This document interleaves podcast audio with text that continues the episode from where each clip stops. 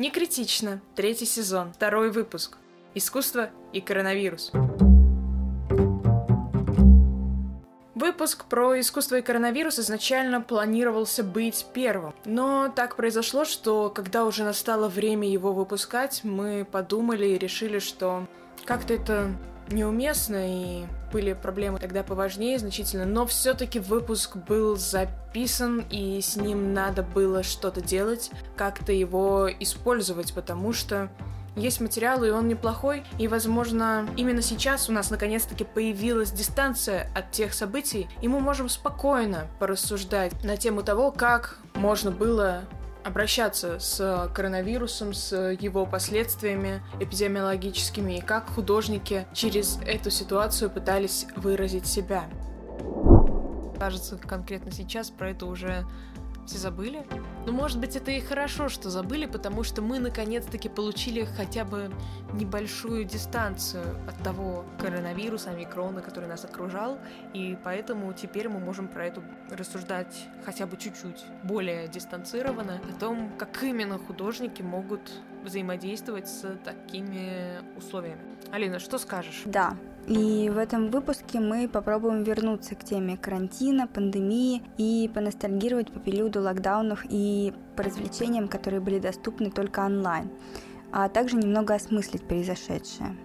И одним из самых интересных феноменов вообще начала коронавируса, то есть это весна 2020 года, оказалось ведение такого своеобразного онлайн-дневника, записок, какого-то блога, который описывает не только мысли и чувства его хозяина, но и рассуждения, которые касаются изменившейся действительности вокруг и окружающих его людей. И все это в виде зарисовок и картин.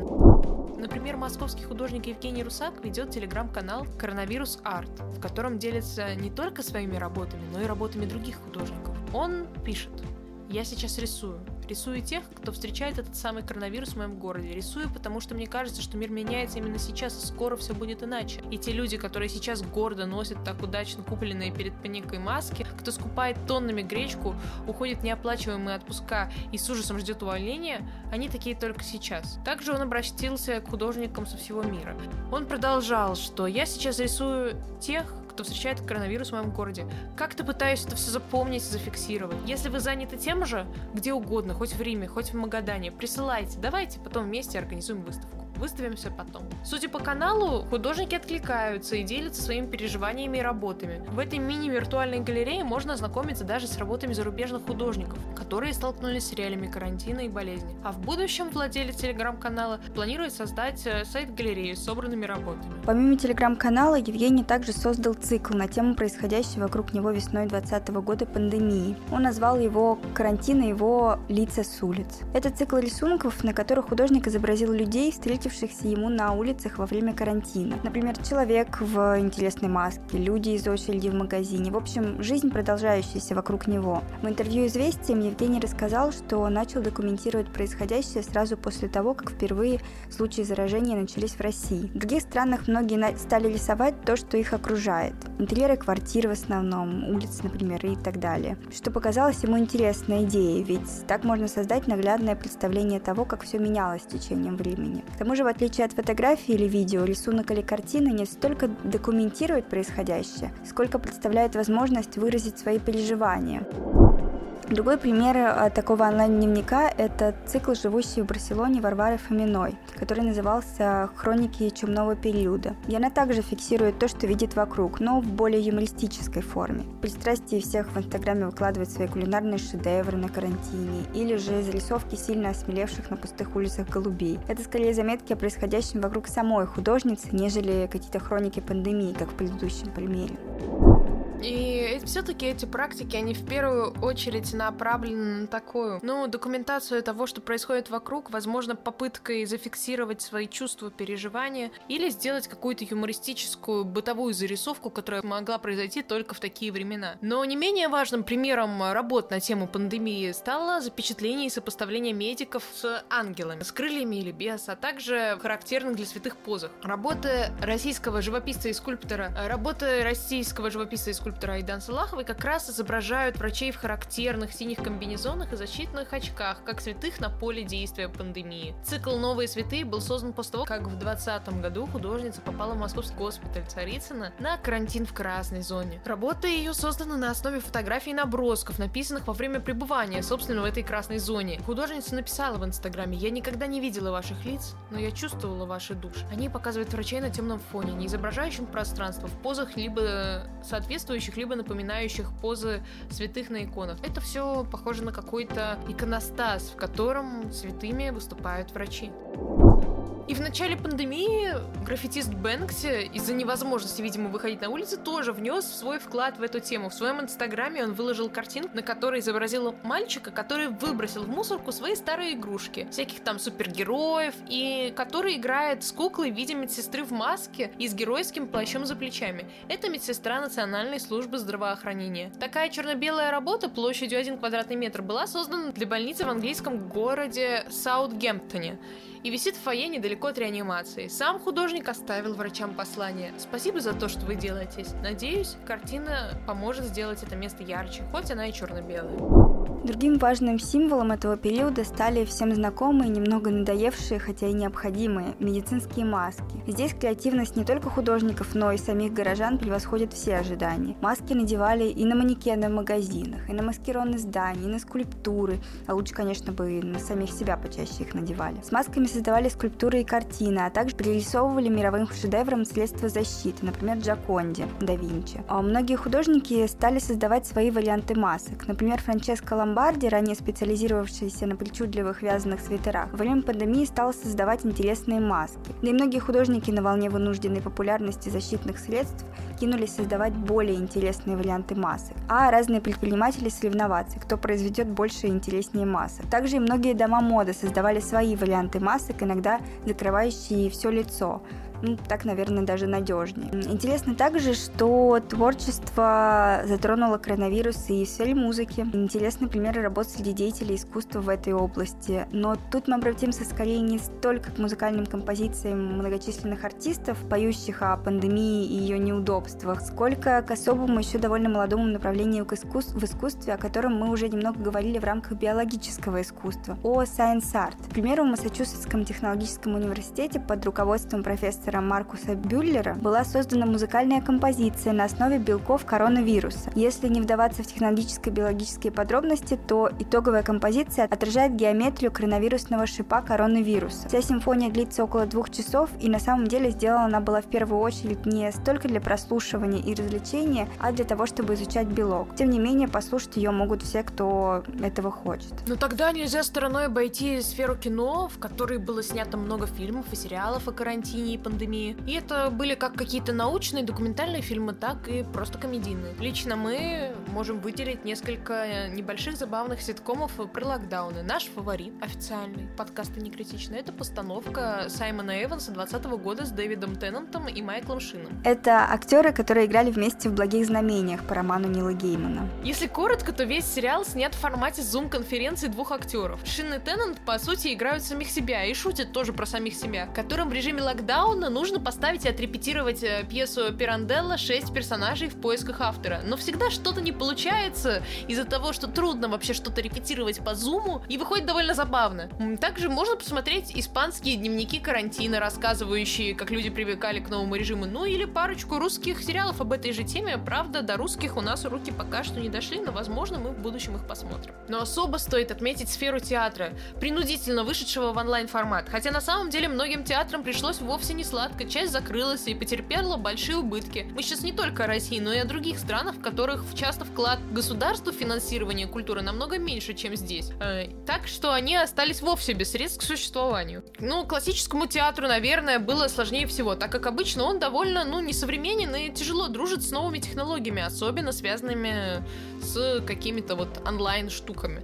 Тем не менее, пандемия и карантины заставили многие театры сделать колоссальный шаг вперед и освоить новые технологии и мир, который происходит онлайн, онлайн-мир. Контент, выкладываемый театрами, был довольно разнообразным. Всевозможные посты и сторис в Инстаграме, прямые эфиры с репетицией классов, конкурсы. Также некоторые театры выкладывали архивные записи старых спектаклей. Сидя дома на карантине, любители искусства могли насладиться часто даже абсолютно бесплатно представлениями из не только российских театров, но также из театров Италии, Франции и других стран. Ну, важно понимать, что вот, например, произведение искусства мы уже привыкли смотреть с экранов своих гаджетов и компьютеров, то есть видеть онлайн, потому что многие произведения мира, они вообще разбросаны по всей планете, и не у всех просто есть даже возможность путешествовать. А вот с театром все как-то сложнее, потому что предполагается, что зрители представления на сцене находятся как бы в одном пространстве, даже если мы говорим не про иммерсивный театр или не про интерактивный. А во время локдаунов это привычное театральное пространство, театр сам по себе, он как бы исчез. И без этого привычного пространства, которое раньше объединяло зрителей и актеров, пропал какой-то такой обычный типовой контакт. Ведь зрители и актеры находятся теперь в разных пространствах. Тем не менее, возникли новые и, возможно, даже более близкие контакты с искусством театров. Ведь экскурсии по внутренностям ранее неизвестным театра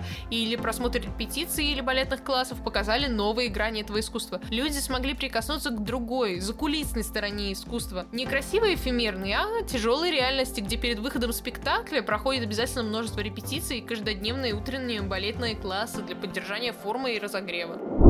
Но не только театрам пришлось освоить онлайн-платформу, музеям также пришлось переходить в онлайн-формат. Музеям и галереям пришлось активно развивать свои странички в социальных сетях, э, так же, как и театрам, кстати, что в целом получилось довольно неплохо. Но важно не столько это, сколько то, что в период пандемии значительно возросло количество проектов в цифровом формате.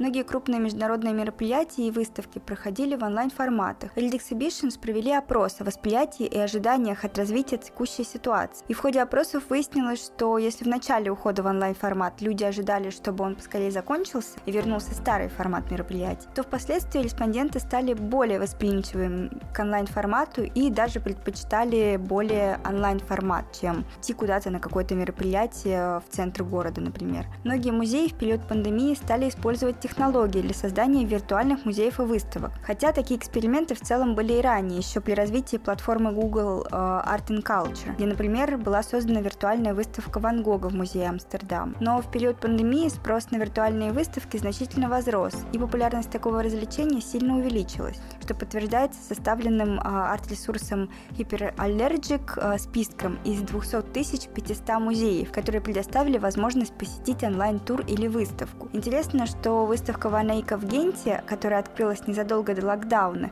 поняв, что дело плохо и никто на нее не придет, перешла в онлайн-формат и предоставила зрителям через экран приблизить картины и посмотреть мельчайшие детали. Также музеи стали предлагать онлайн-экскурсии и в мастерские художников, например. Также довольно эксклюзивно, так как это уже даже новый этап э, контакта с искусством. Наверное, самое главное и важное здесь и то, что онлайн-формат дает возможность ознакомиться с выставками не только жителям стран, в которых находится галерея или музей, но также и зрителям других стран, тем, кто не мог приехать из-за локдаунов, и также тем, кто не может путешествовать по каким-то другим причинам. К тому же на время карантинов, когда многие застряли там, где быть не хотели, виртуальные выставки и развлечения стали как бы новой формой эскапизма. В целом мы надеемся, что такая практика останется с нами и после окончания пандемии.